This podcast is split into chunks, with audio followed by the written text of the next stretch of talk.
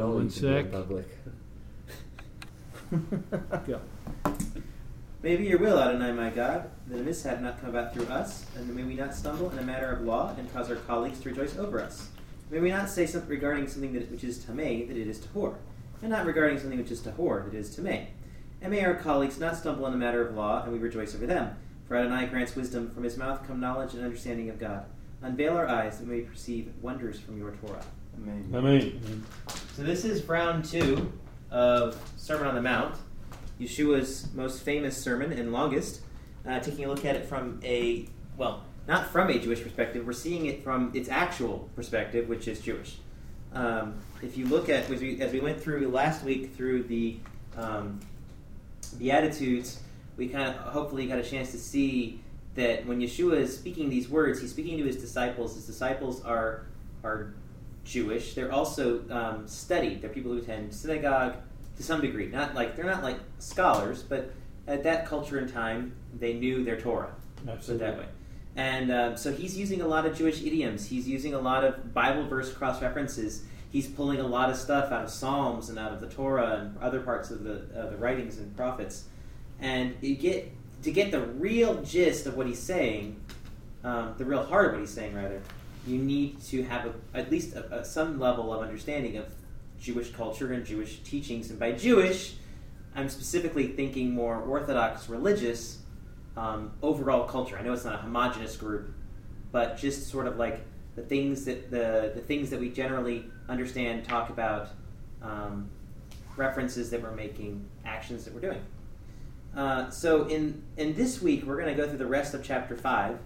Um, there's a lot in here, and it's really cool because I, I think that as Yeshua is going through this, um, as we talked a little bit last week, one of the things we're trying to do is um, look at this sermon and understand like what okay what's his overall point? And what's our like maybe sub points within that? And um, the overall point is really hitting at um, like serving god wholeheartedly like all the way through. What does it really mean to serve god? And uh, the chapter 5 really in my opinion if you kind of summarize chapter 5 is something like looking good's not good enough um, and the second half of chapter 5 really hits on this point is he's really he's going to really go into um, uh, the things you might think it's good enough to do X, but I tell you that really, if in order to keep the Torah, you need to be doing Y. And um, one of the things that he does in this passage that I want to start off with, um, one of his most famous references in this passage is that you have heard it said, but I say unto you. And oftentimes Christians misunderstand this, and maybe other people as well saying that Yeshua is undoing or going above and beyond what the Torah says. The Torah says this, but I'm telling you that's not good enough. Or, but I'm telling you, do this instead. And actually, um, really what he's getting at is this is where it starts to get into the issue of like ethical halakha. And halakha being the way we walk is how we understand what the commandments mean. Um, if you read the Pirkei Avot, um, I'm sure you have, the uh, in the Pirkei Avot, one of the sections uh, specifically argues against the dangers of using wisdom to undermine the Torah. And the point that they're trying to make is not that you shouldn't use wisdom in applying it, because actually Judaism encourages, especially in personal application, to study the scriptures and to think about how does this apply to me? What, how do I do this? Um, how do I live out this practice? But what the Pirkei Avot's warning against is the danger of using your wisdom to find uh, unintended or non-existent loopholes.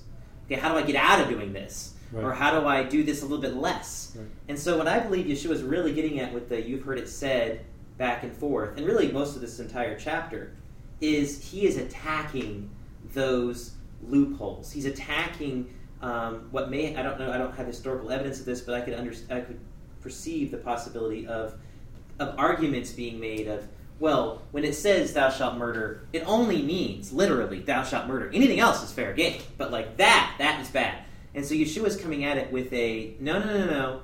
The heart of the scripture is this.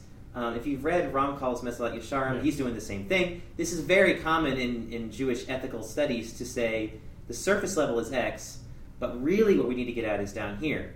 Um, and that's not, again, not trying to go above and beyond, it's simply trying to make sure we understand it. Yes, sir. Actually, in support of what you're saying, the problem that we have is in English the word but is an is an antonym to to the word and.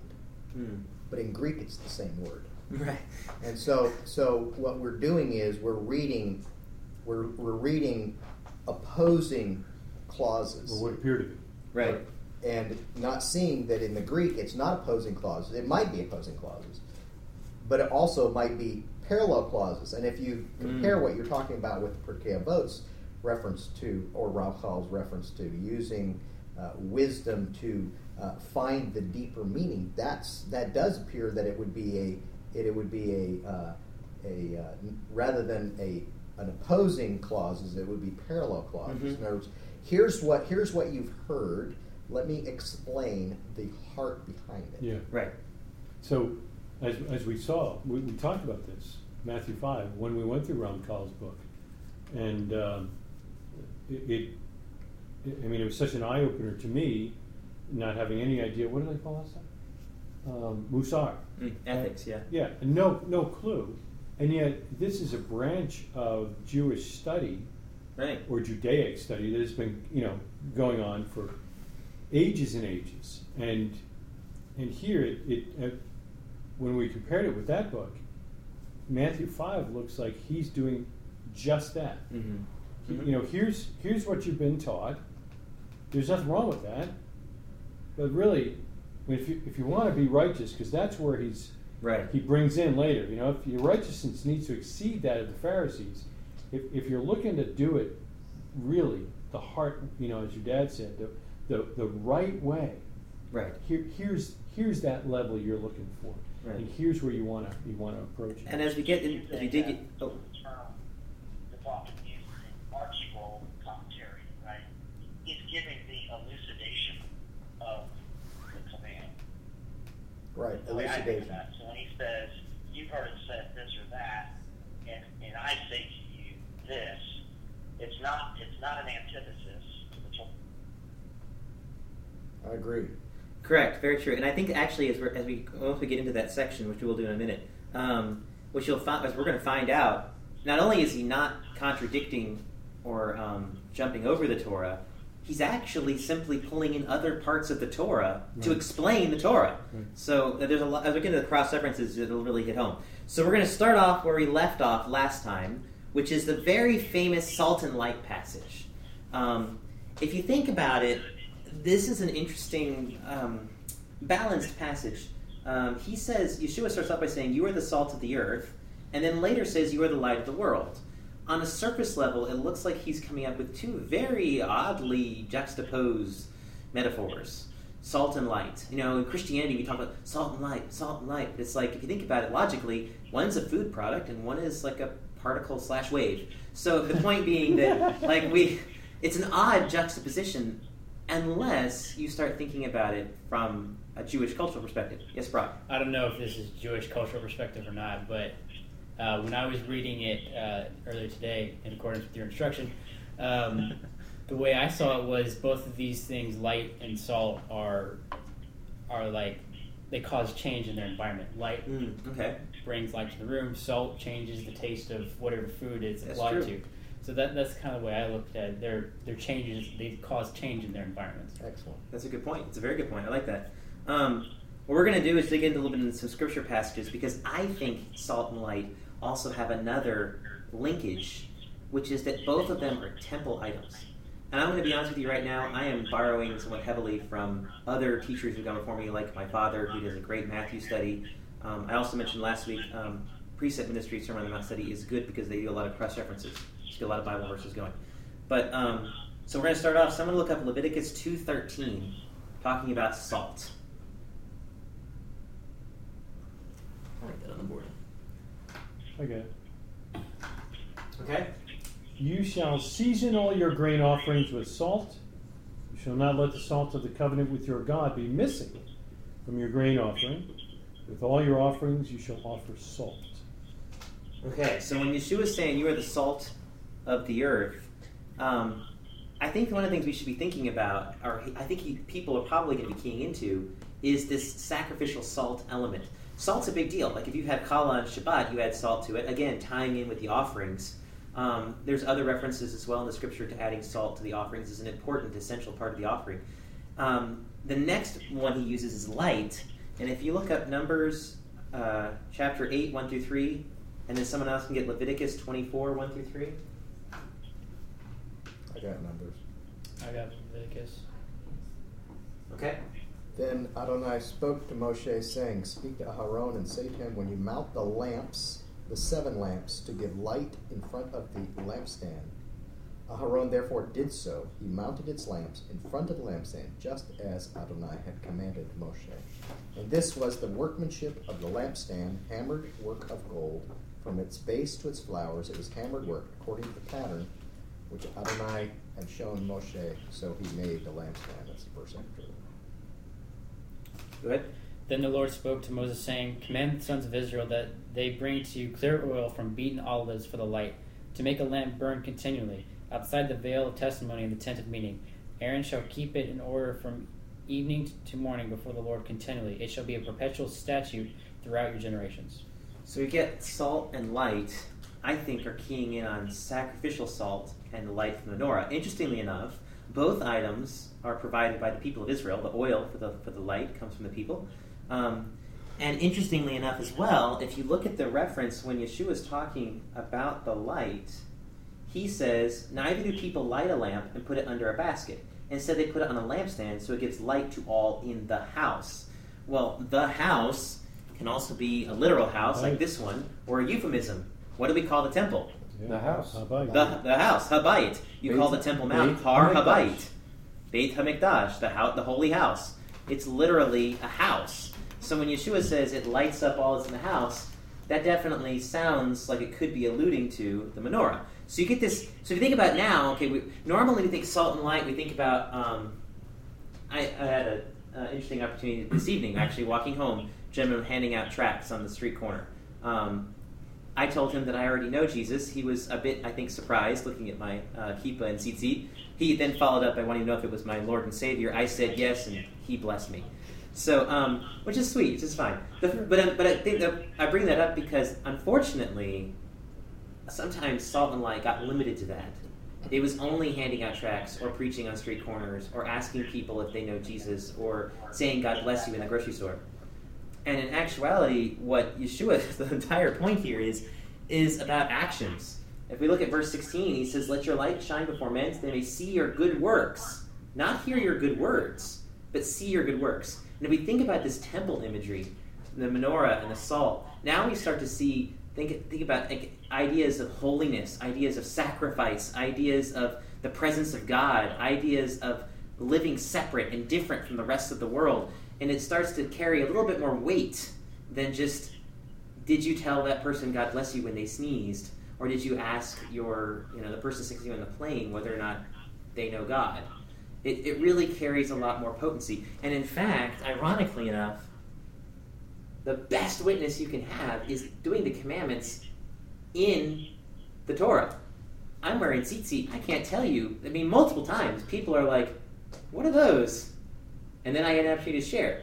Or I'm taking a day off from work on a random Tuesday in the middle of September, and everyone's like, "So why are you asking off again?" Let me explain. It's for Rosh Hashanah. We do this, we do that. I shouldn't have to explain this more than one year. right, right. We saw this Take last notes. year. That's right in the Bible. But the point being is that, like, when God tells the people of Israel in Isaiah that you are to be a light to the Gentiles, and then Deuteronomy chapter 4 says you're going to do these mitzvot, and the nations are going to ask, What great God do you have that you have all these great commandments? That's exactly what it does.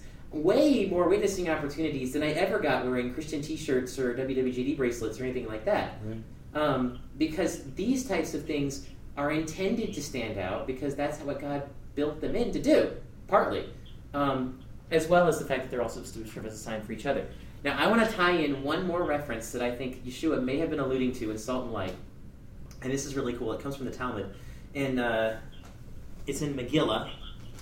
Make sure I get the reference correct. Uh, Megillah 16a. Um, Yehuda ben Uli, Bar Uli. So this is Megillah 16a. Not Uzi. In Megillah 16a, we get an interesting reference to um, the, one of the promises given to the patriarchs. When God tells Abraham, I will make your descendants like the stars of the heaven and like the dust of the earth, um, the Yehu, uh, Rabbi Yehuda in this particular uh, Bar Ilai uh, references that by saying that when the um, that the people of Israel can ascend like the stars of the heaven, or they can descend like the dust of the earth. And um, in uh, the Ohr Somayach website, they kind of interpreted what he's getting at with that reference. The idea was that when they're when the people of Israel are obedient to Hashem, they are like the stars in the heaven. They ascend, they're above everything, everything is great. When the children of Israel disobey Hashem, they're like the dust of the earth. Now let's think about that in the context of this passage. What does Yeshua say? He says, But if the salt should lose, lose its flavor, how shall it be made salty again? It is no longer good for anything except to be thrown out and trampled underfoot by men, like Ah, dust. nice. Then, how, what does he contrast that to? The next verse You are the light of the world, just as the stars light up the sky. You get this imagery that when you are being obedient, you can be a light. When you are disobedient, you're the dust of the earth, trampled underfoot by men. So the I don't know for certain if that's what he's getting at, but I think that it's a cool parallel, and I wouldn't be surprised if that's another another illusion we're making in this context. I'm going to ask him. Yeah, that's a good question to ask. Yeah. Um, the next section is perhaps one of the most um, controversially and poorly read passages in all of Yeshua's words, because he starts off by saying, "Do not think that I came to abolish the Torah or the prophets. I did not come to abolish, but to fulfill." No, Yeshua abolished the law. No, no, no. He fulfilled the law, which is the same as abolished. So Apparently, I didn't realize that those were synonyms. Um, What's funny about this particular reference is that in certain Jewish tradition, there is an understanding that in a messianic age, things do change. There's traditions about like kosher pigs, for example. There's one big difference. That's not when Messiah just happens to be on the planet. That's a different era, as in like the entire universe is structured differently, Right. has never happened before. Yeshua, I think, is alluding to that here by saying, I didn't come to change everything. That's not what this mission is about. He's also arguing back because, as we see from Deuteronomy, the passage we just read last week for the Parsha, Deuteronomy chapter 13, a prophet from God has to support the Torah. So he's giving an upfront at the very beginning don't think that I'm here to undo what the Torah says. I'm not. And in fact, the next that verse when he says that I have not come to abolish but to fulfill, he actually finishes or re- reiterates that sentiment in the next verse by Mhm. saying, "I tell you, until heaven and earth pass away, not the smallest letter or uh, or stroke shall ever pass away from the Torah until all things come to pass." Which goes back to what I was saying earlier about the universe changing Sure. in the Messianic era. When everything's come to pass, when everything's been fulfilled, when every single prophecy has been checked off, yes, things are going to change then. Would- Not that Torah's undone, but things change. Yeah, I would say it's the world to come, not the Messianic era. Yeah, that- also, I mean, I, like I said, I think they're Yeah, I think I mean he, he alludes right You to lost your person here. Yep.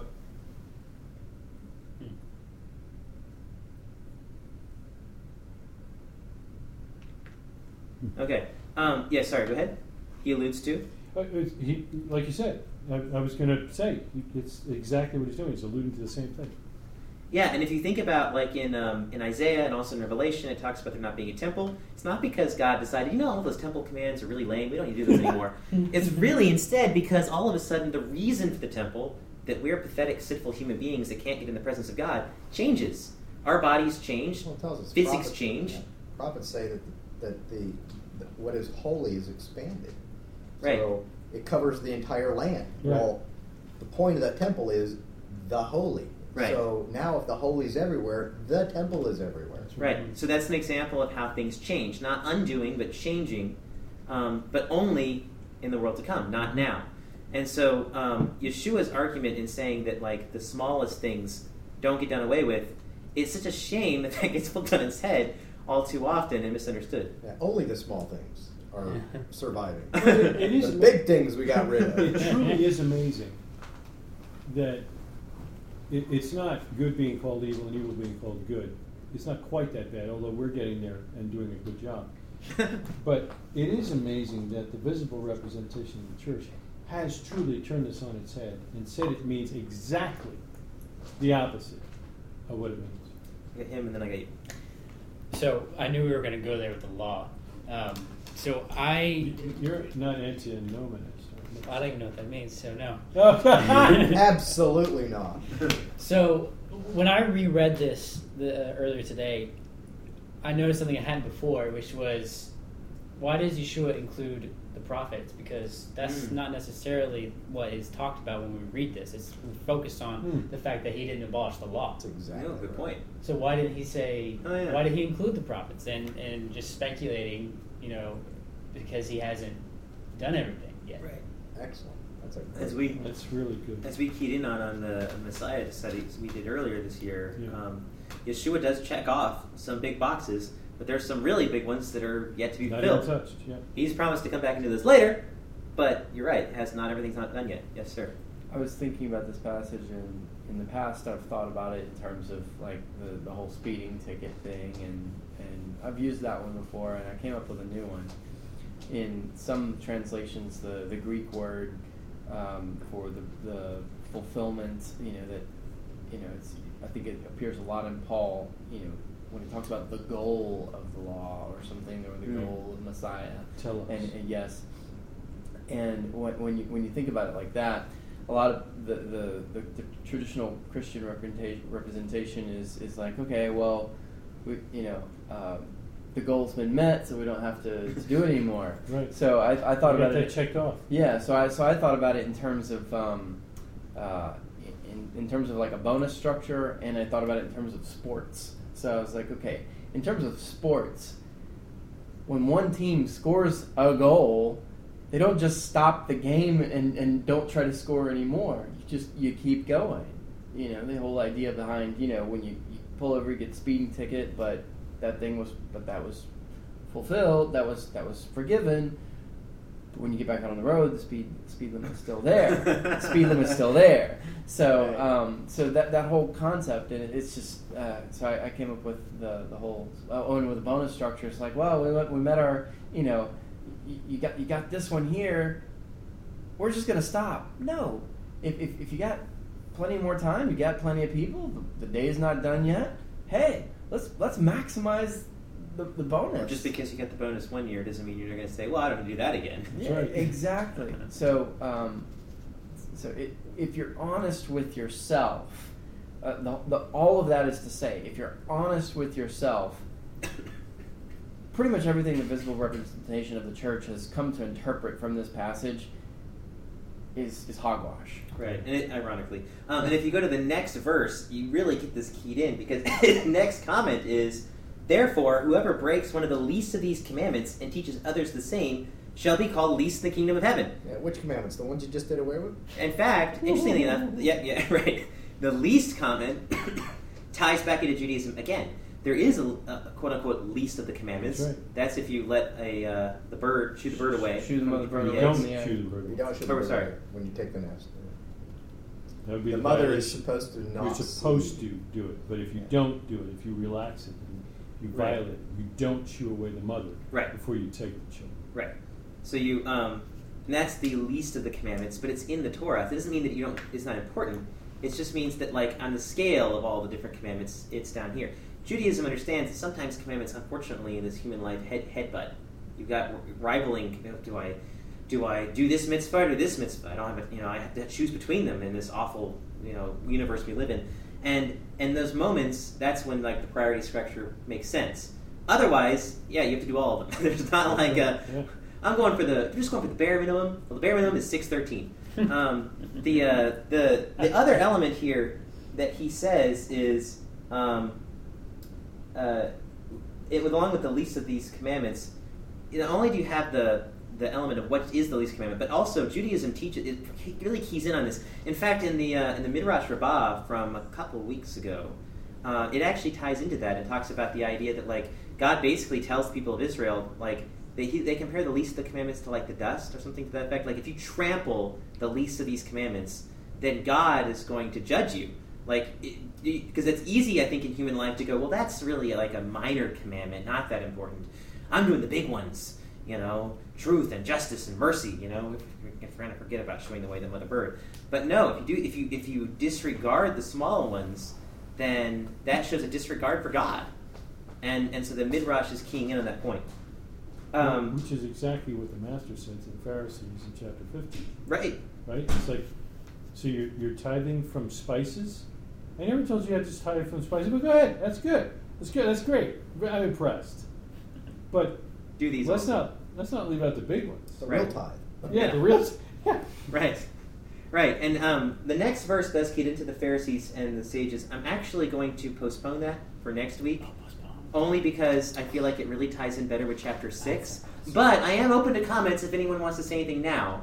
Um, but I really feel like the main idea when he says, unless your righteousness exceeds that of the uh, scribes and Pharisees, I think that that really keys in in what he's going into chapter 6. But um, but if you have any other comments, I'm happy to take them. I don't think this will affect what Go you're going to say in chapter six, but I really, um, what one of the things you pointed out in your last last week's class was who Yeshua's audience was Mm-hmm. when he was speaking, and, and that really like it was like a, a, a cog turning in my head to, to see this whole chapter in a different light, and and this verse especially, um, like I saw it completely different than I usually did. So he's talking to his his twelve disciples, and he's saying to them, "You must be greater or greater, more righteous than, this, than the, the Pharisees." And and to me, that wasn't so much as well, you know, you have to assure your own salvation or anything. It was like you are the examples. I'm directly teaching you.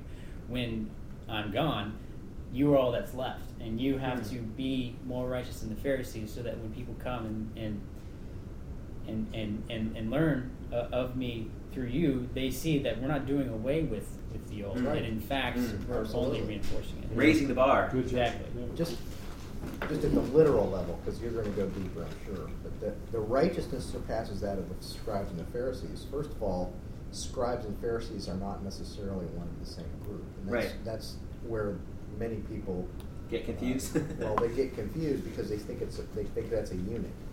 And uh, there were scribes who were Pharisees, but the scribes are usually described as distinct from the Pharisees Mhm. here. But it says your your righteousness, and if we translate this to modern Orthodox Hebrew, it's your tzedakah. Well, that's interesting. Now it's charity. It's not Ah, deeds, but it's charity. And if you consider not to not to not to impugn any Pharisees at all, but if you consider some of the focuses of uh, uh, the disciples, remember he's telling them you need to exceed the righteousness of the scribes and Pharisees. We've keyed on scribes and Pharisees as somehow being low bar or something. You got to be better than that, you know. But maybe maybe it was that he is he was he is motivating them. Now think about his disciples. They're generally poor people. mm-hmm. One was a this one right here is a former tax collector. right. I don't know if he is generous or not. Right. Maybe he needs to be. Right. Uh, what about what about Paul, uh, Pete, uh, Pete, uh, Peter and uh, Andrew. Peter and Andrew? Think about them for just a moment. What's the dramatic change after the resurrection? They're walking through the, by the Bethesda pool, and they see a poor man. He says, Oh, yeah. "Money and gold I don't have any of. However, what I do have." Think of Judas. We could have done such and such with that money. I mean, these are not people who are, at least the Gospels don't describe them as being generous. Mm. So Or in, me, wealthy. in my mind, he's not he's motivating them. Actually, I don't think they're generous either. Hmm. I think he's motivating them Hmm. to have this standard of being charitable, Huh, that's and the standard being and the standard being given is not a necessarily a low standard or a fake standard. It's being a good standard. Hmm. What is what is the you know the principal SL uh, the principal um, display of righteousness to a Pharisee and even today what is it tzedakah? Mm, Good point. That's I really like that. That's a good one. Um, yeah, I hope it didn't mess up. No, it doesn't. That's very different from what I was thinking. So um, now I'll have to think about you know A and B options here. But that was that was good, and I, I like that because it fits in. The rest of chapter five basically is very focused on interpersonal relationships. We talked about last week the primary sin of this generation was um, Basis. baseless hatred. It was a lack of love between fellow Jews They weren't treating each other well. So when you get into the rest of this uh, chapter, keep that in mind because a lot of times there's going to be a tendency to maybe lose sight of that. And again, think about Yeshua coming up with some little bite sized pieces of how his law is more important than the old one. But in reality, what he's really getting at is he's trying to hammer in you guys need to be thinking about your relationships with the other people around you. That is what the Torah was getting at all along, and you're missing it. Mhm. Yes, sir. Uh, you, you you seem to be moving to 21, and I just want to make I sure we're we're clear that in in 19, um, for those that may be listening to us we're listening to you later on, uh, for those who who may misunderstand why we desire to be obedient to the Torah, to God, to the Mm, Scriptures. Um, it's it's certainly, and we I know we're all tired of saying this, but we, we are certainly not keeping the commandments in order to have a place in the world to come. Correct. And I think it's, you know, even here, the master is making it clear that if you just disregard some of his commands, and then you even teach others to do the same, it does not affect your place in the world to come, according to what he says. Just, Just- well, where, just you, where less, you are. just less furniture in That's here. right. You know, House what what you do, where you are in the world Sleep to on the come, floor. is is the issue. Right. And and I think it, it's he's just speaking, you know, clearly of reward. Right, There's right. there's already a relationship, but your reward will be less. Definitely true. And as long as anyone listening from afar, especially in Gastonia, where they might be a little confused, I just want to make sure that they hear us clearly articulate. We keep the commandments of God because He said, If you love me, keep my commandments. Right. And it's only because we already love Him. Right. And we only love Him, He said, Because he because He loved us first. Right. You know, so there that relationship is already there. The the salvific work, Right. you know, if we go back to the Presbyterian mindset, is is already past. This is how we act because we have that relationship Right. with God. Exactly. And I I find it very heartwarming that the master, even then, stepped up to that. Go ahead, Greg. Greg, I've got a question here on verse 19. Uh, when he says, uh, you know, whoever, uh, whoever doesn't keep these commandments will be least in the kingdom of heaven, and whoever does and teaches others great in the kingdom of heaven. Is, is kingdom of heaven, is the proper interpretation of kingdom of heaven uh, Olam Haba, or is it the Messianic age when the Messiah is ruling on this planet um, prior to Olam I think I think I think it's it may be both, but it probably is more likely that it's speaking of the um, the messianic age. I agree. Right. Okay. But it- but it could be- it could be that's both. my view. That's my view as well, because I think there's always this default, especially you know, coming from coming from a uh, you know, from a Christian background where everything's always assumed to be talking about you know heaven and eternity and whatever. Uh, I think there's a tendency to assume that in this verse. It, it may be. I'm not saying it's not, but I, I agree. I think where it, it, when I think about this, and, and I think he's really. I think it's probably more referring to the kingdom, the messianic age, Right. than the kingdom on this planet when he is ruling for Jerusalem. Yeah, I think based on his, um, if I could, uh, just based on his other comments about the Father, and you know, the Father knows, the Son doesn't know, perhaps yet. Um, clearly, if he's if he's making claims about what will happen, then one would assume it's going to be when he's the one in charge uh, during that messianic age. It, se- it seems to be talking about reward and punishment which if it's speaking of reward, not not reward and punishment, but reward. If it's speaking of reward, then we would, as Pirkei Avot and Yeah. actually many places in Scripture talk about the world to come. This world is the antechamber, the lobby for the world to come. We prepare here for the world to come. So it implies that it is something maybe reward, and that's why I said it could be both. But the notion of the kingdom of heaven is is is uh, he, he says it's it's among you. The kingdom that's of heaven right. The hand. word heaven is what throws people off. They think that's the domain of God. What they don't understand is kingdom of heaven. Heaven is God, so it's God's kingdom. So where is He king? He's king everywhere, but in particular in the messianic uh, messianic Yeah. age. And when he says the kingdom of heaven is at hand, Yeah. he's speaking Messianic directly age. of the messianic Yeah. age. So that's If- why I think they it's would've maybe believed. both, but the focus I think is is the messianic age. Yeah.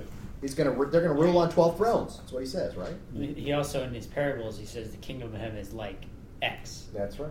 Very good. Obviously, you would know Hmm. what it was like. Yeah. That's an interesting good, point. that's good. Good point. Um, so we're going to keep moving here. In uh, the next section, this is where we get into the "You have heard it said," and I, I really love this because, as you're going to see as we go through these, you have heard it said, but I say to you. People think that's a new teaching. Actually, really, Yeshua is basically just paraphrasing another part of the Torah in saying, "But I say to you," because the first one he starts off with is, "You shall not murder," And then he says, I tell you that everyone who is angry with his brother shall be subject to judgment. In other words, he contrasts murder with anger or, or, Or insults. parallels them. Or insult. He, pa- he parallels them, rather, excuse me. Yeah, he's not contrasting them. He's saying this murder and hating your brother in your heart Are the same thing. They both result in judgment. Now, that sounds shocking, and it is supposed to be somewhat shocking, but the Torah already told us this. Well, so I'm going to look at Leviticus 19:17, and also Zechariah 8:16 through 17. Leviticus. Joshua, while you're writing that, I, I noticed um, in, in in my prep for class, I read it in the English Standard Version, I guess for the first time, because this version says, "You have heard that it was said to those of old." Mine says the ancients. Yeah, how cool is that? Yeah. I mean, it just it really puts it back into I think into the Torah. You know, I got Zechariah. I have Leviticus. Okay, go. Leviticus nineteen seventeen. 17, yes, sir. Uh, you shall not hate your fellow countrymen in your heart. You may surely reprove. You may surely reprove your neighbor, but shall not incur sin because of him. You sh- uh, was that it? Or? That's it. Um, so we see there specifically in the Torah, explicit, you shall not hate your neighbor in your heart. In fact, Judaism has an interesting teaching about the uh, um, brothers of Joseph. They actually say that um, in an effort to try to explain why they mistreated Joseph so badly, they argue that the brothers of Joseph, part of it was a um, misunderstanding of their religious duty because they saw Joseph as a threat, uh, spiritually speaking, because of his position and kind of undermining the unity of the family, so to speak. And so, and according to tradition, uh, when it says they could not speak peaceably to him, they actually say that was not a bad thing. In other words, you hate your brother in your heart. So they were they were just Keep your- keep they, your mouth shut. they- yeah. But in this case, they just yeah they basically they, they, they made it obvious they didn't like him, and that was the end of it. Thumper's mother. Yeah. You can't say something nice. Don't say say anything at something all. at all. Nothing at all. But at the same time, the idea being though that like they weren't they weren't duplicitous. I guess is the other other side of that. So like hating your brother in your heart and not encouraging people being like so they were, they weren't hypocrit- uh, uh, hypocritical. uh, hypocritical. Right. And so, but the point though is that you shouldn't hate your brother in your heart. And it's like that's not an excuse to be like, well, I'll just be mean to everybody. That's cool. But no, instead, we're going to see here that Yeah, God Yeshua. didn't like that one at no, all. he doesn't like that at all. Yeshua here really hits on this issue of of how you treat your neighbor, um, and hating in your heart is just part of that. But Johnny, you got the next one in Zechariah. I do, uh, but to tack on to the end of that, um, it also reminds me of the first chapter of Isaiah, where it says, "If you have something against your brother in your heart, then I don't want your sacrifices because they Mm. will be a stench to me." Mm. That's like a man who Yeah, we're just going to get to that one in a minute. yeah, it's like the guy who just abused his wife, trying to bring, you know, verbally or physically or something like that, bringing home flowers to try to say, I'm sorry. I mean, that's like a slap in the face. Right. Similarly, it's like it's a stench to Hashem to bring our offerings whenever we haven't cleared things up with one another beforehand. So, Right. I mean, that's, I mean, it says that. Um, Zechariah 8, 8, 16 16 and through 17. 17. These are the things that you shall do. Speak the truth to one another. Render in your gates judgments that are true and make for peace. Do not devise evil in your hearts against one another. And love no false oath. For all these things I hate, declares Hashem. So again, we get the same language again. You get that do devise not evil in your heart against another. So when Yeshua is keying in here that everyone who is angry with his brother shall be subject to judgment, he's not coming with something new. He's taking other concepts in the Torah and saying, you may have thought, because it wasn't murder, that it's not a big deal. But don't forget, I've already told you these other places, this is a big deal. In fact, as we will find out from, from the sages, that baseless hatred was the cause of the destruction of the temple, not idolatry. It was hatred of your fellow brother in your heart. So when Yeshua compares it to murder, he's not being hyper, hyperbolic. He's, he's saying it really is the same concept before Hashem, but he's not also not doing something new. He's simply explaining this verse is equal to this verse. Um, and then the next one, this is really interesting. He then gets on to insults, and unfortunately, I feel like I don't know about you. I feel like for myself, I've read this passage dozens of times, and I almost always look over this passage because it says, "Whoever says to his brother Rakah shall be subject to the council, and whoever says you fool shall be subject to fiery Gehenna." Well, I try very carefully most of the time not to say call him a fool, just because that's a little strong. But at the same time, I think he's really getting at insults here. We here. try to use Raka. Right. Well, I know, but because I think he's getting at insults here, verbal insults, because we might think, well, I can hate my brother in my heart, so I'll just wear it all on my sleeve. Call people idiots, saying nasty things to people. That's not okay either. And Yeshua's point here is actually interesting because it ties in from a midrash, and we're going to delve in just a little bit. We got a couple of references to the midrash here, and um, this particular one, uh, actually is a reference to something that Moshe does. Um, and we're going to talk how awesome and amazing Moshe is in a second. But this one's one where Moshe did, made a little bit of a mistake here. In the Midrash for Parashat Chukat, um, it's the context. This is when Moshe is getting ready to strike the rock, he should talk to it, and the people are complaining about lack of water. And Moshe kind of gets kind of loses it with the people. He gets upset with them, and he says, um, "Hear now, you rebels." Is the is the one translation from Numbers uh, twenty verse ten. Now, the word rebels is Hamorim, and according to the Midrash Rabbah, Hamorim bears many interpretations. It may mean rebels, it may mean fools, for in the seaport towns they call fools Morim. Which is interesting because if you think about it, this passage, Yeshua says if you call someone a fool, you are at risk of Gehenna. Obviously, we're not saying that's where Moshe is, but God forbid. But interestingly enough, it's this passage when Moshe strikes the rock that God uses to say you can't go in to the land.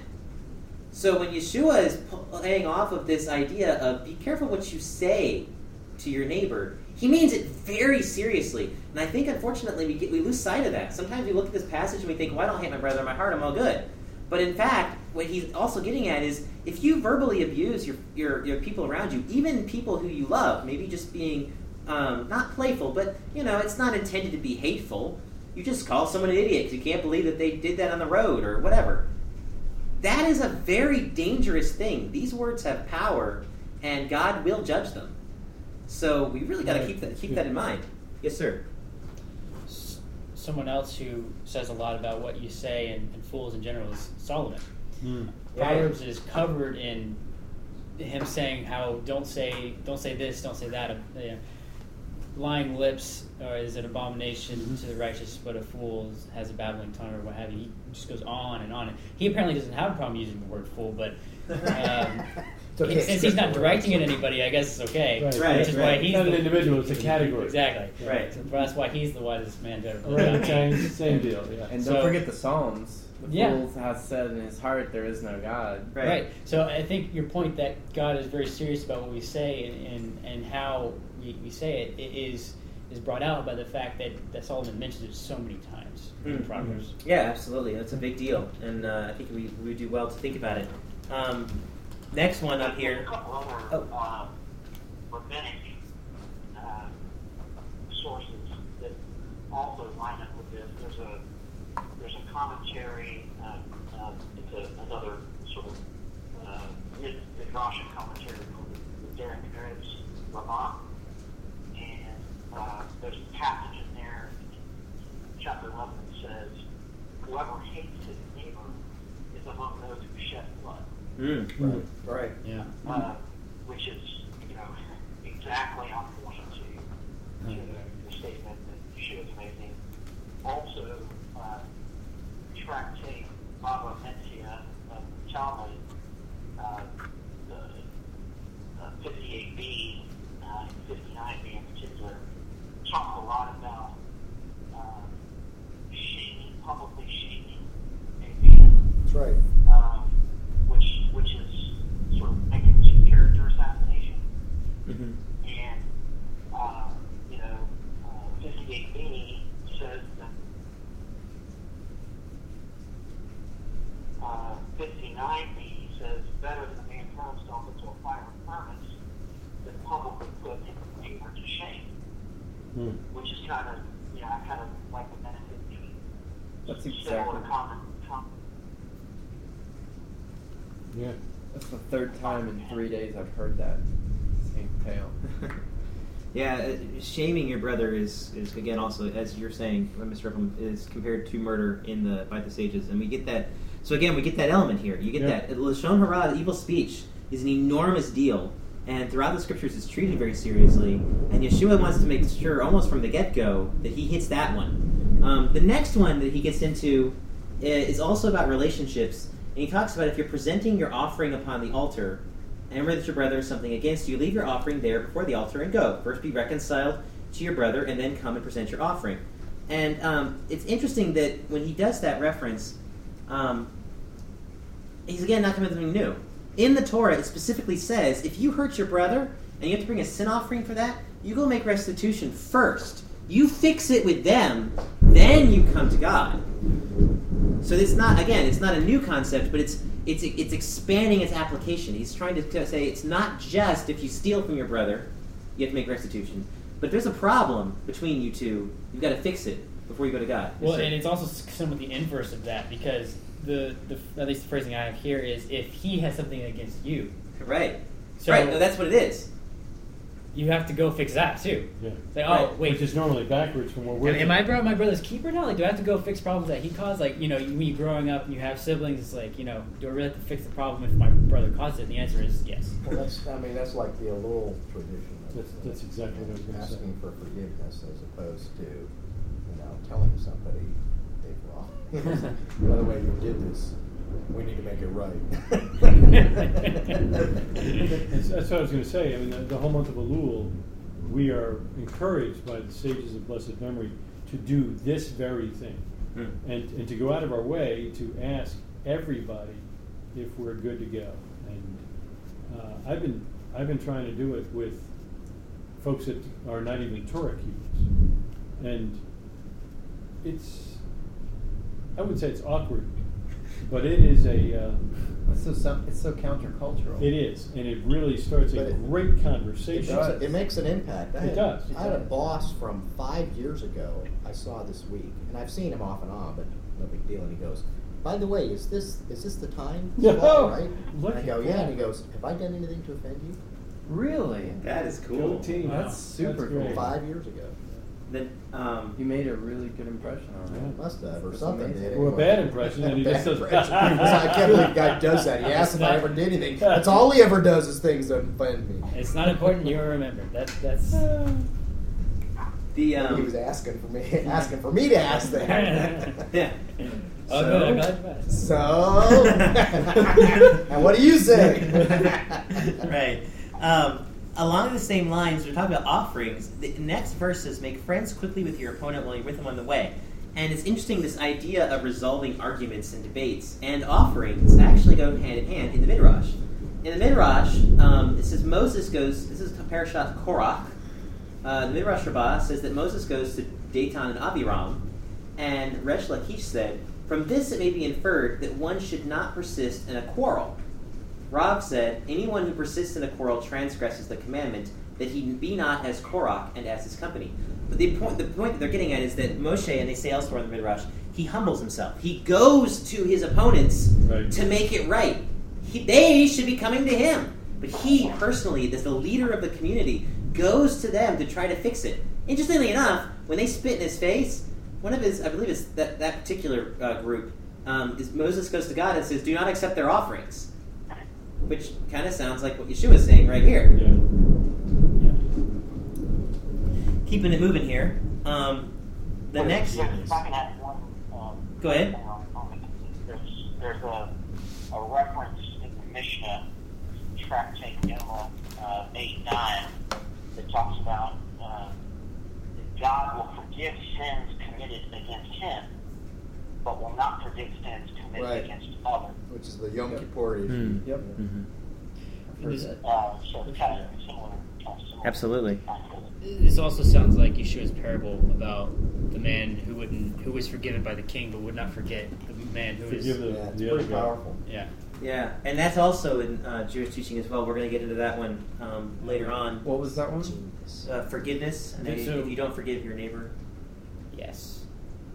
Say the whole thing. If you don't forgive your neighbor, then God won't forgive you. So yeah, the parable was the king forgave a man his debt, but he did not forgive Massive it- debt. a massive debt, but he did not forgive a, a smaller debt Oh, of, of sure, sure. one of his neighbors or servants. Or Sure. Immediately after being forgiven of his Yeah, exactly. Right. Yikes. So the next one we're Seven, going to not the seven times the seven times seventy one. No, not that. No, one. yeah, I don't think that's It's it. different. Different one. The next one we're getting into is in um, is the issue of divorce.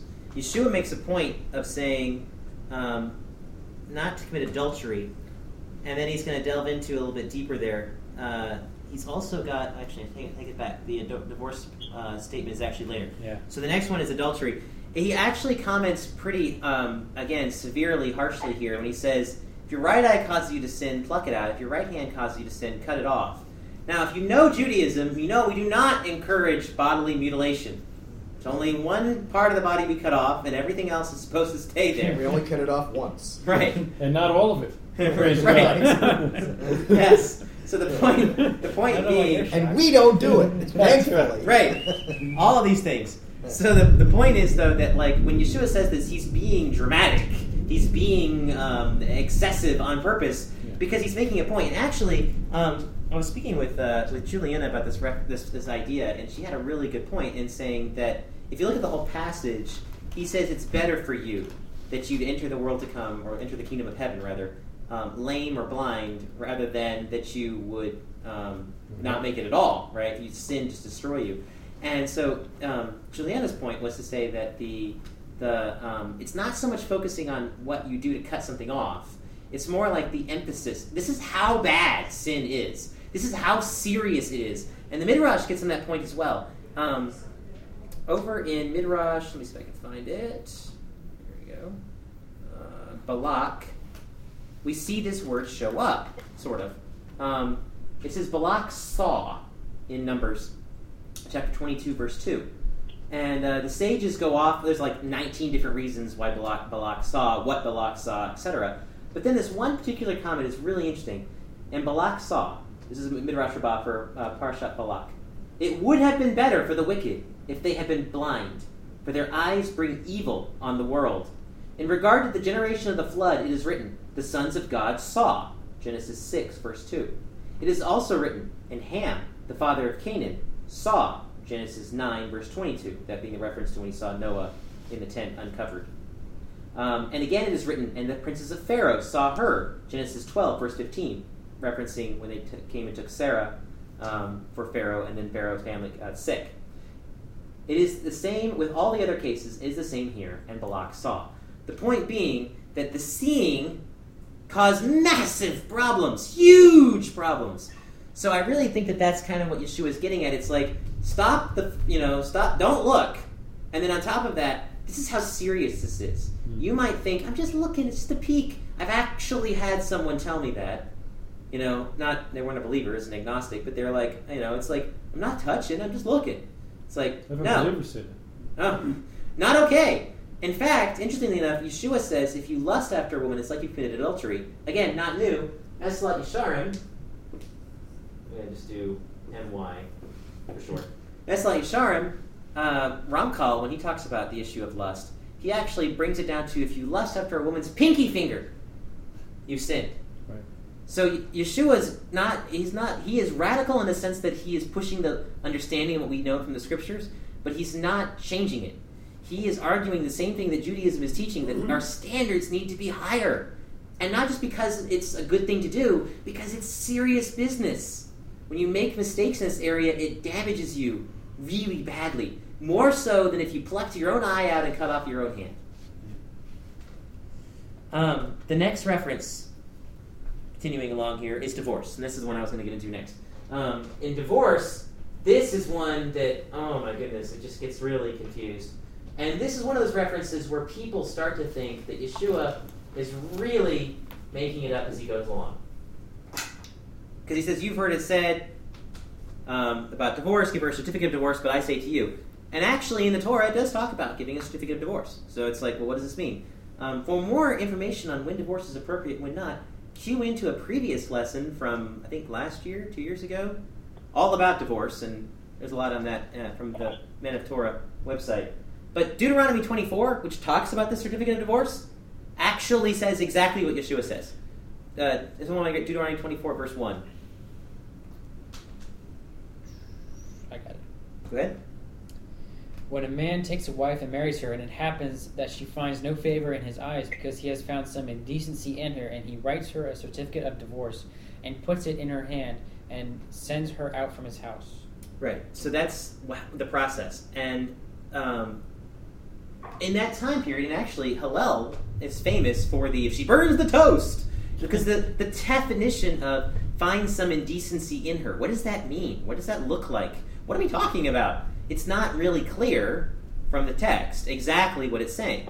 Now, if you cross reference that to other passages where people get in trouble for, like, he finds out that she's not a virgin, and then, you know, the whole mess of he has to prove it, and if it's not true, then he's in big trouble. And if it is true, she's in big trouble. You know that deal.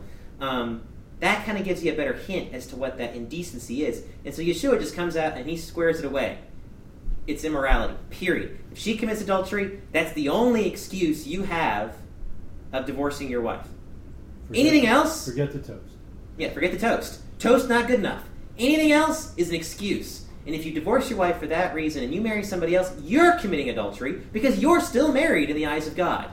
And if you divorce her, because in that time period women were not particularly um, handled, by, uh, taken care of by society, like they were, they had to be cared for. It was not as uh, egalitarian as we are today.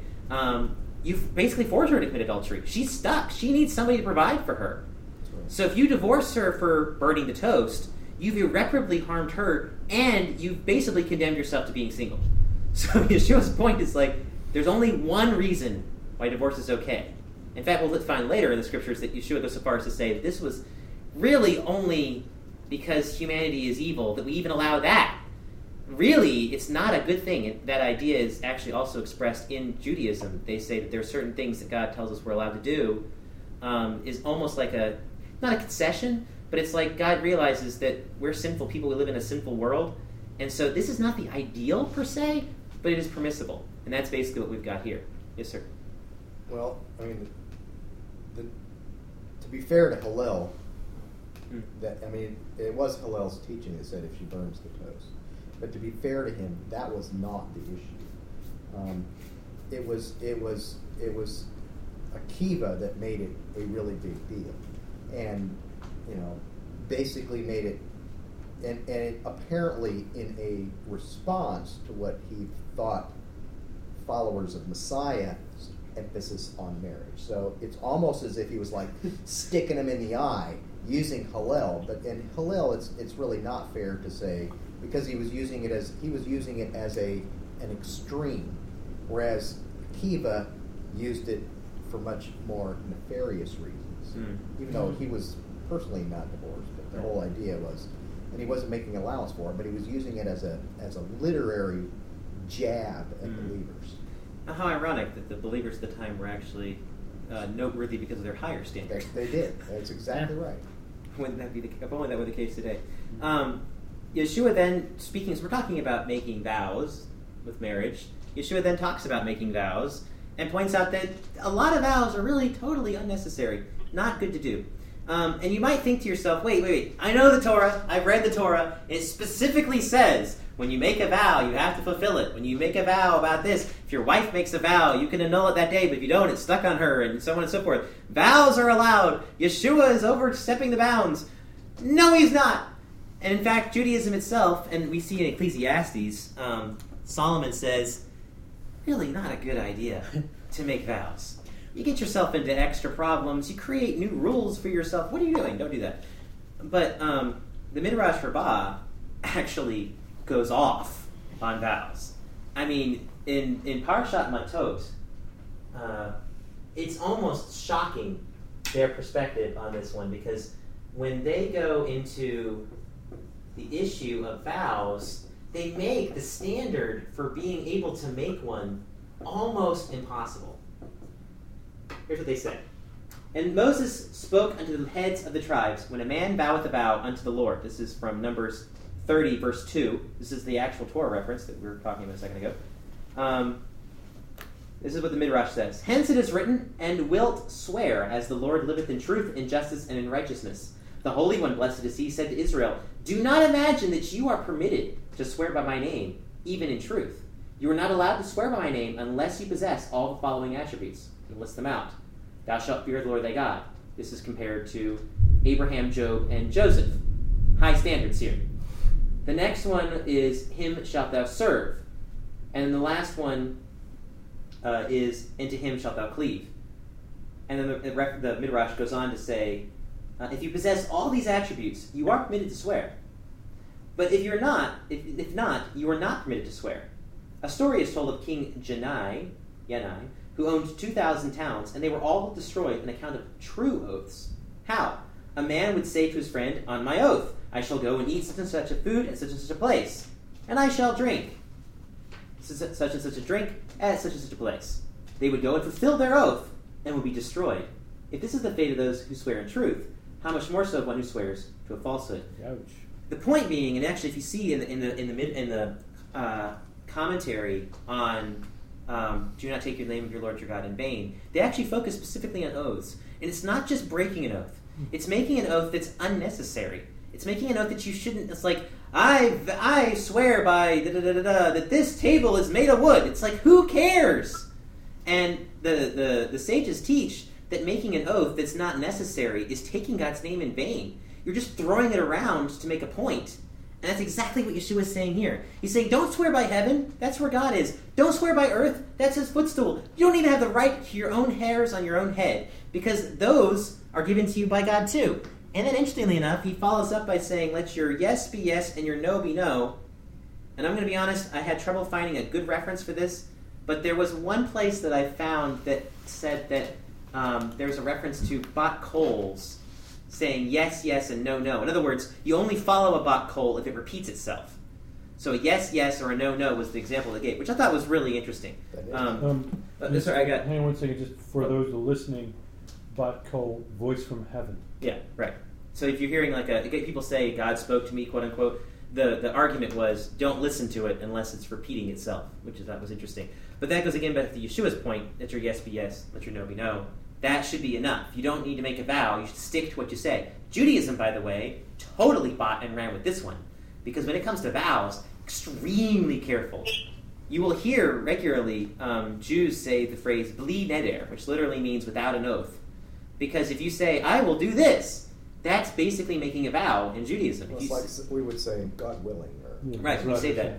Um, the same concept. Uh, you also hear Good Lord B'ezrat willing, the Hashem creek don't rise. in God's strength as well run around because I'm I, I don't want to make it sound like I'm promising to do this because we take that very seriously. And that's what Yeshua is getting at. He says take it seriously. And really, if you're a man of integrity, you should only have to say yes. Yep. That's what I was going to say. Oh, I'm sorry, sir. No, it's fine. you can say king.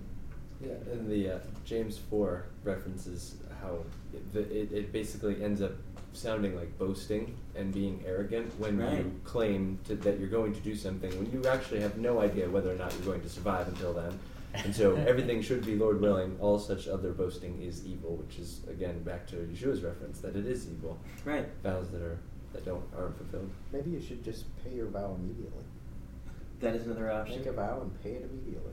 Or say it while you're doing it. But the sage's point in the vow making thing is to say that God allows for vows, but He doesn't ever require them. So it's like, don't make vows you don't need to make. It's like the inverse of the the divorce thing. It's permissible, and it's not like it's bad because it's the opposite of that.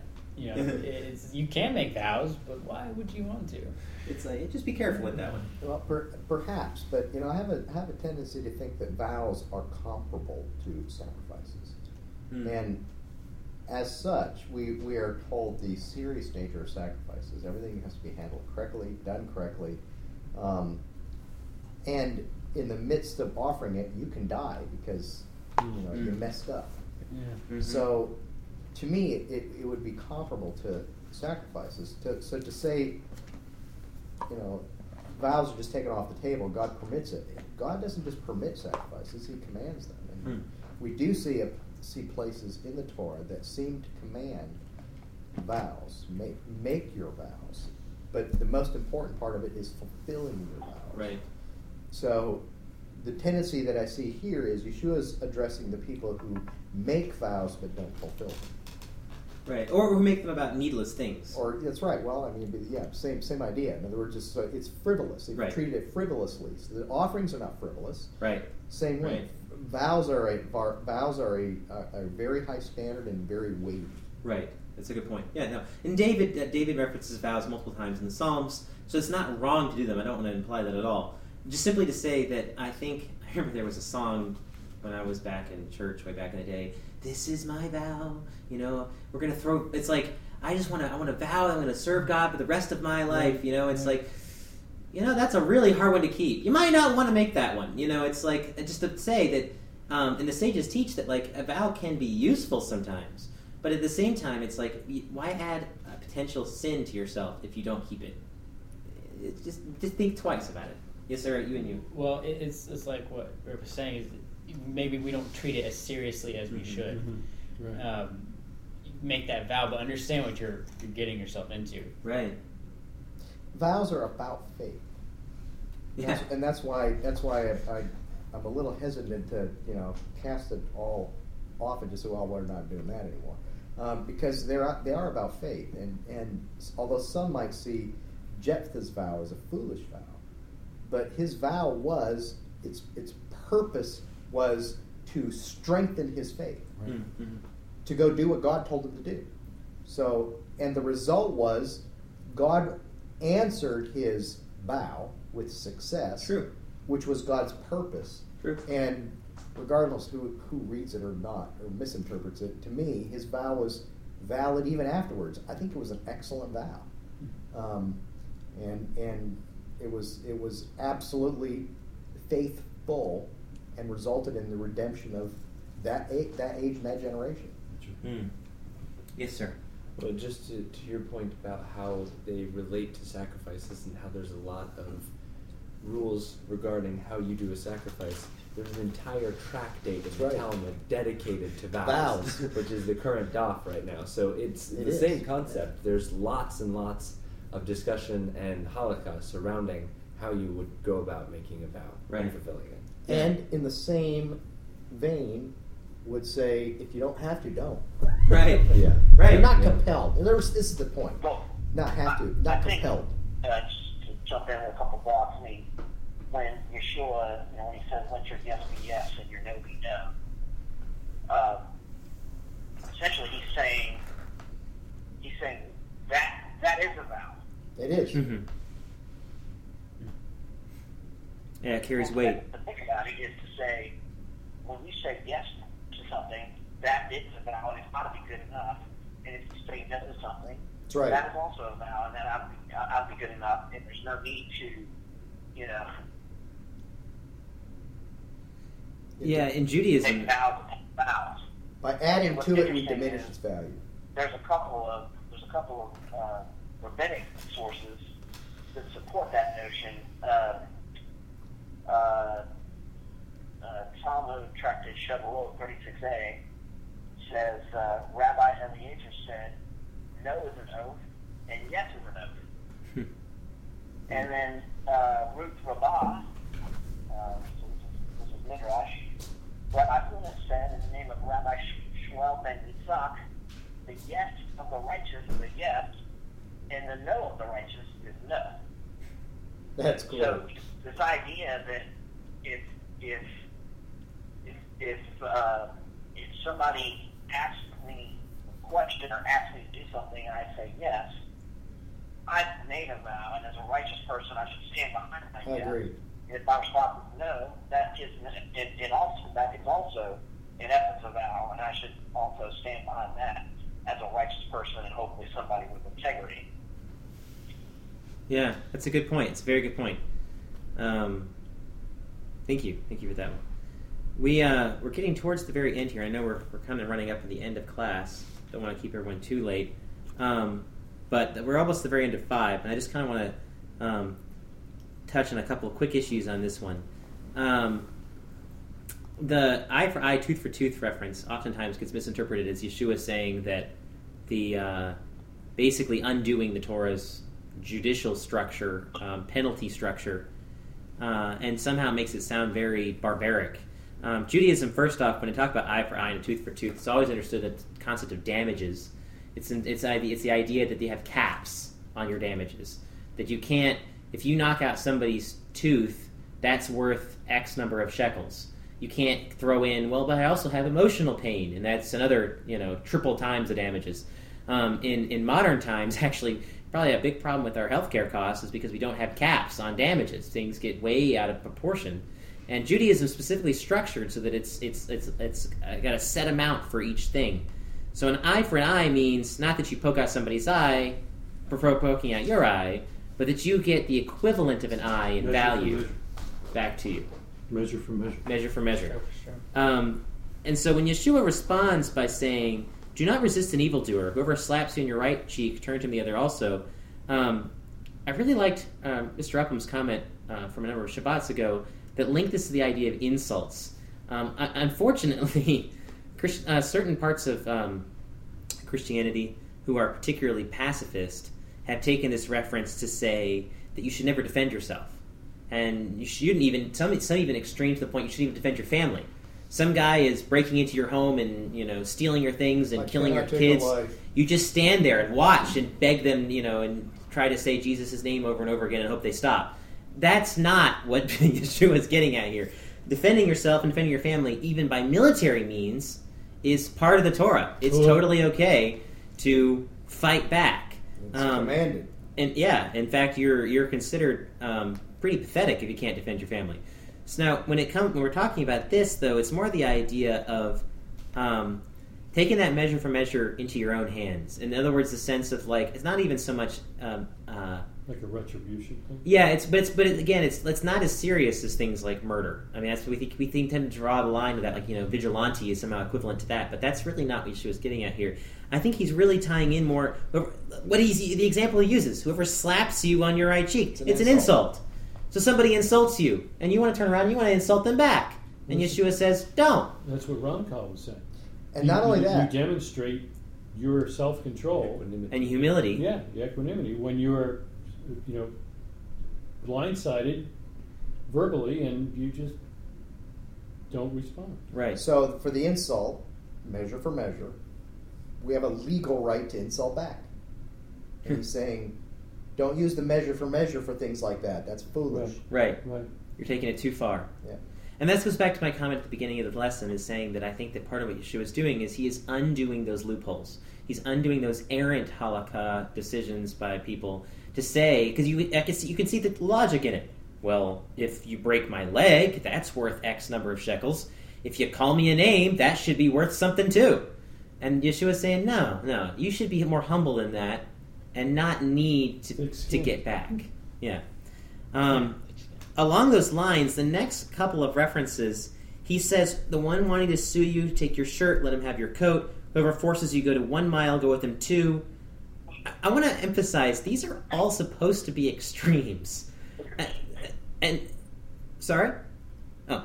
When No, we that get, was you. that was me. Okay, so when we get into the um, when we, we this is not supposed to be like the small, sta- the lower level of the standard, and you should use this and springboard off of it. Like this is like this is when like the Romans who ruled you at the time are mistreating you and forcing you to go a mile with them and carry their pack, take it two miles. It's like that's kind of the it's like that's an extreme level. So it doesn't mean necessarily that you know you, you're um, you're gonna be you're driving you know, you're driving home to go meet your wife and you're walking past somebody and you're like you see someone carrying a bird and it's like well I got to help them hike it all the way out to Rock Hill because it would be nice of me to help them across the street but I really want to go the extra mile. It's like well okay there think about those um, think about where the commandments line up here. If you're single, maybe that's a good idea. if you have other responsibilities, maybe not. And armed. Right. yeah, that's that point. It, it, No, I was pointing it- oh, oh, okay. It seems to me that Yeshua is trying to reinforce an attitude rather than set a standard. You should have the attitude of good. I can mm-hmm. go. You need help. I will help you. It's Right. like you, when when you see someone who needs help, your immediate response is help them, or Right. you know perform perform service. You know, just Yeah. keeping in mind your responsibilities, but having that attitude. But also, I think it also is getting at losing your rights because I think when you talk about like the going an extra mile, that's that's under compulsion. It's not just because somebody needs help, and I, that's the same thing with the suing you. You know, when you take your coat. Um, again, also with the slapping you. It's like it's when you start to take yourself not seriously. You start to really realize that God is in charge, and this person who's mistreating you is just a stick in God's hand. So why are you mad at the stick? Hmm. You know, it's like, and that's kind of the idea he's going with. And along these lines, he then follows up by give to the one who asks of you, and do not turn away from the one who wants to borrow from you. This is actually straight from the Torah. Um, if you go into our parsha from last week, um, Deuteronomy 15, verses 7 through 11, God actually says to do exactly this. Someone read that for me. If there is a poor man with you, one of your brothers, in any of your towns in your land in which the Lord your God is giving you, you shall not harden your heart nor close your hand to your poor brother. But you shall freely open your hand to him, be generously lend him sufficiently for his need, and whatever he lacks. Beware, there is no base thought in your heart, that there is no base ho- thought in your heart, saying, The seventh year, the year of remission is near, and eye is hostile toward your poor brother and you give him nothing, then he may cry out to the Lord against you, and it will be a sin in you. You shall generously give to him, and your heart shall not be grieved when you give to him, because this thing the Lord your God will bless you in all your work and in all your undertakings. For the poor will never cease to be in the land, therefore command you therefore I command you, saying, You shall freely open your hand to your brother, and your needy and poor in your land. What's that reference? 15 to what? uh, Deuteronomy 15, 7 through 11. And the, the point, again, getting at is essentially it talks about lending, but then lending in the context of where a lend a lent a loan becomes a gift. because if the remission comes around, if the, the, if the seventh year rolls around, those debts are forgiven. So if you lend somebody in the sixth year, they may not be able to repay you. So that loan suddenly is now a, a present. And I, but God says, don't let you don't think about that. We were just talking recently about the idea that uh, Judaism teaches that Rosh Hashanah is when God sets the amount of income you're going to get for the whole year, and charity is part of that. If you are meant to only get X this year, and you decide I don't want to give that poor guy some money who's asking me because I really want to keep it for myself, that doesn't mean that you get to keep that extra on top of what God's command, uh, planning to give you. He just discounts that some other way. Right. Um, interestingly enough, um, earlier we talked about the uh, in Yeshua talks about the idea of settle your disputes because otherwise the judge will um, make sure you pay every last penny. Which is funny because Yeshua doesn't say settle your disputes if you're in the wrong. He just says just in general settle your disputes because and he make he assumes that you're going to be you're going to lose, which is a weird assumption because you may not. Uh, hopefully, you would never be in the wrong. But the idea is that God's in charge and God uses human elements to exact his judgment. So same thing here. If you're not if you're being stingy, God has other ways to take that money from you. Unfortunately. So on the, on the contrast, if you're generous, then God promises in Deuteronomy 15 that he's going to bless you. So you're not losing the money. God is simply going to find another way to take care of you later. But that's his anyway. Where did we read it? We, did, we read that in a book somewhere recently, this past year. And we, that was, that just what you just said. Anybody remember where that was? Was it Peace in the Home? Or Peace It may be the um, Garden of Garden, Emunah. Garden of Emunah. Maybe that's what it was. Yeah. I mean, it's, Rabbi Shulchan sounds Aruch. just like it. That's Rabbi Shlomo Shlomo Arush. Arush. Thank you. Shulchan Shulchan Aruch. Some yeah. Yeah. People keep trying to put a tablecloth in this guy. We don't know what the deal is. Rabbi. It's rabbi. Rabbi, Rabbi Shlomo Arush. Thank you. Whoops. Rabbi walks in with a tablecloth. Who are you? Chicago. uh, okay. um, the last one is uh, "You shall love." You've heard it said, "You shall love your neighbor and hate your enemy." And somehow, I would challenge you to find this Bible verse in the Torah. It doesn't exist. There is no "love your neighbor and hate your enemy" verse. The concept is you are supposed to, believe it or not, It was definitely love your neighbors. Love your neighbors there. And hating your enemy actually is too, but it's not your enemy. David makes a point throughout the Psalms that he hates the people who hate man, God. enemies of God. yeah. Makes a big deal out of it. Dash your infants against the rock kind of stuff. I mean, it's pretty serious. So like the when when when David talks about um, this and when God talks about judging your enemies, don't don't treat this group of people well because they are not our friends. We get that also also in the apostolic writings. By the way, uh, uh, John in Second John makes that comment about don't wish them Godspeed, don't don't give them a blessing because they're not with you. Um, this is not what God, Yeshua is talking about. Um, he's getting into your personal enemies, your personal vendettas, your personal issues. That's not God's problem. That's your problem, and He's saying you need to deal with it. Yes, sir. As you were mentioning before, a lot of times he seems to be showing the heart of this commandment and closing loopholes that man has opened up. And then this would be one of those ones where, in the same way where it says, do not, uh, you know, do not, um, uh, talks about don't go along with the majority. So Mhm. that the idea is that some of that is turn it around and so that you should go around with the majority because it, and it say, so if I'm supposed to love my neighbor, you know, that means I should hate my enemy. Do you understand? So Right. It, because it's, I mean, it's a very common. Uh, uh, They're antithetical, therefore they must be evil. that's right. So, Right. it's- it, so there's it becomes a commandment. It becomes a traditional commandment to hate your enemy because I'm told to love my neighbor. Right. Um, and so, if, if, if in fact that's what what's happening is he's closing a loophole. It's like, you know, you've you've heard it said, love your neighbor. And Yeah. s- Some some other uh, some other possible context for that is um, is the zealots. Uh, Yes. really, according to one commentary, the zealots uh, sort of adopted this uh, phrase or slogan, right, of love your neighbor and hate your enemies, really, with the enemies right. really being an allusion to the Romans. Yeah. Um, and so it could be that Yeshua was addressing this kind of populist sentiment that that uh, you know that was there during that time as a this you know, this built up resentment against uh, the Roman occupation.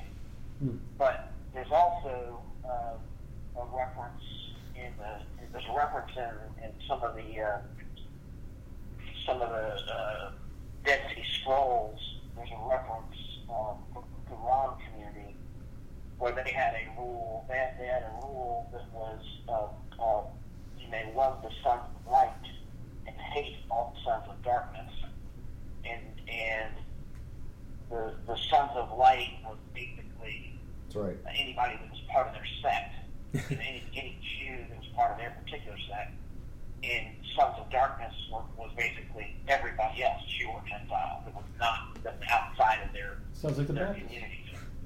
So, so you had a couple of different groups that had some ideas that you know that have this love, you know, love one group and hate another group type of concept, and it could be that Yeshua is setting, you know, kind of setting the record straight on, on the proper, you know, the proper way to, to handle that. Absolutely, and I think, sense. And, and again, going back to what does the Torah say? Yeshua is simply expand, not expanding. He is clarifying the Yeshua, uh, Torah's point. Someone can pull up Exodus twenty three verses four through five. I think this one really uh, hits home on what Yeshua is getting at. What verses? Twenty three verses four through five. Got it. If you meet your enemy's ox or his donkey going astray, you shall bring it back to him. If you see the donkey of one who hates you lying down under its burden, you shall refrain from leaving him with it. You shall rescue it with him. In other words, earlier in the in the um, throughout the, the Torah, it talks or, or has another commandment in the Torah talking about he- helping someone whose ox is stuck in a ditch or whatever. You know, the idea of um, take care of someone who needs help. And this particular portion says that extends to your enemy. So what Yeshua is basically doing here is he's taking this concept that you take care of your enemy, even your enemy, when they're when they're having problems, He simply he simply clarifies it's not just the random chance you happen to run into his donkey stuck in a ditch or under a burden. There are other applications to this point. The spirit, the heart of this mitzvah of loving your of loving your enemy is loving your enemy, like actually praying for them, taking care of them, being kind to them, treating them the way that God treats you. You don't always deserve, but God treats everyone with the same care anyway. And that's basically Yeshua's argument. He's taking this passage in the Torah, the Torah, and he's simply applying it to love your neighbor. So he's not contradicting, as we've been saying repeatedly. He is amplifying, but he's, he's illuminating, but he's actually using other concepts within the Torah to illuminate the Torah and to make it a little bit more, uh, ex- to explain it a little bit more in detail. But it's not new. Amen.